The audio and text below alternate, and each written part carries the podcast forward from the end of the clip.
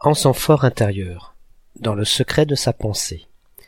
Avec l'arrivée d'Internet et de ces lieux de discussion écrites appelés forums, beaucoup ont tendance à oublier le sens initial du mot qui, en latin, désignait un lieu public, place ou marché, où se discutaient aussi bien les affaires publiques que privées, ce qui explique que le mot a aussi pris le sens de tribunal, lieu où était rendue la justice.